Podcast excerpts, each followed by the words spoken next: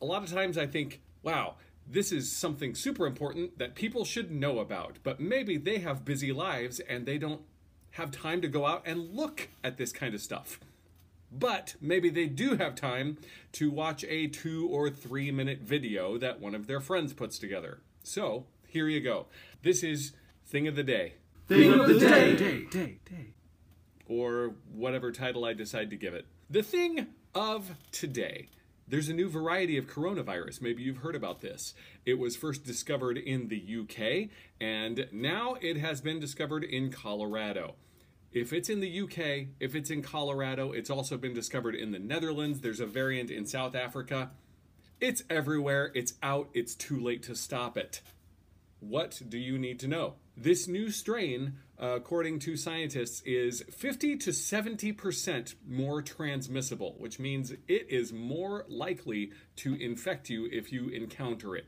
For those of you that like nerdy statistics, it has a reproduction or infection rate of 1.5, whereas the original version of coronavirus has an infection rate of 1.1.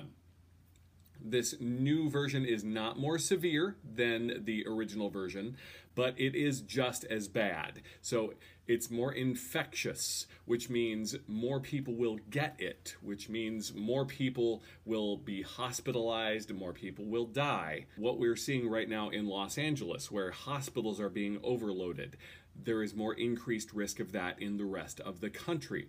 So, like is happening right there, God help you if you get in a car crash or you have a heart attack and you need emergency room services because the hospitals are overwhelmed and they cannot deal with any more patients right now. The best response we have to this new strain is to try not to get it.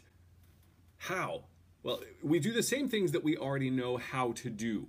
And this is just science. This is not politics. So I don't care who you are, please. If you poke yourself and you bleed red, this is what you need to do. Wear a mask. Social distance. Do not be inside in an enclosed space with other humans, if you can help it. Limit or eliminate unnecessary trips where you're going to be out around other people. Look at it this way. The Washington Post says that approximately 1% of all of the people in the United States currently are infectious for coronavirus. So that's 1 out of every 100 people. If it takes me 3 months to be around 100 people, that is 1 opportunity in 3 months that I have to get infected.